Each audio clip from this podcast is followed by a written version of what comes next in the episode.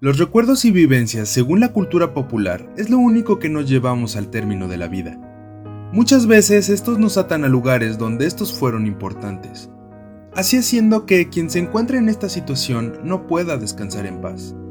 Anita, una pequeña de dos años, todas las noches regresa queriendo encontrar a sus padres y olvidando que ella encontró la muerte y su cuerpo ya no se encuentra físicamente en este plano. El piso 13.5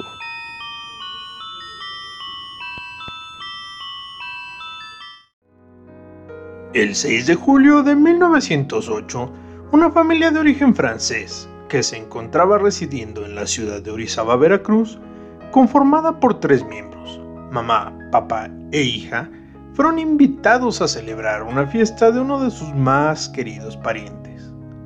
Durante la celebración todo marchaba de maravilla y la familia se la estaba pasando muy bien, hasta que la pequeña Ana María se apartó de la vista de sus padres. Pasaron algunos minutos cuando de entre los invitados se escucharon desgarradores gritos y un llanto aterrador. Eran de la niña que se encontraba envuelta en llamas después de que una veladora cayera sobre su vestido. Sus angustiados padres hicieron de todo para sofocar las llamas, pero cuando lo lograron ya era demasiado tarde. La niña había muerto quemada, y con una expresión de dolor en el rostro que nadie quisiera ver. Tras su muerte, los padres de Ana María no podían acompañar el cuerpo de la pequeña, pues vivían en la Ciudad de México, por lo que le pidieron a un arquitecto que construyera un monumento en mármol, al tamaño natural de la niña como un homenaje póstumo a su hija. El escultor realizó el encargo, detallando todo casi a la perfección, representando a la niña acostada en su cama, replicando desde los pliegues de las sábanas y la ropa, así como los adornos de la cama y facciones de la niña, haciendo énfasis en sus ojos, custodiada por un ángel guardián. A partir del entierro, cosas muy sospechosas empezaron a suceder.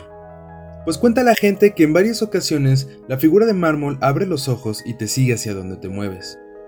Vigilantes del cementerio también aseguran ver a la niña deambular por las noches, rondando el lugar en busca de sus padres y en pocas ocasiones mencionan que un ángel la acompaña. Este ángel, por más de 100 años, día tras día asume su papel de guardián y la protege en todo momento de la luz del sol, la lluvia y cualquier cambio climático que se avecine, pues con vida propia se va girando para que la pequeña no sufra frío, se moje o tenga calor. Ana María hoy, a más de 100 años de su muerte, y cuando su ángel guardián duerme, se levanta de su tumba y deambula por todo el panteón.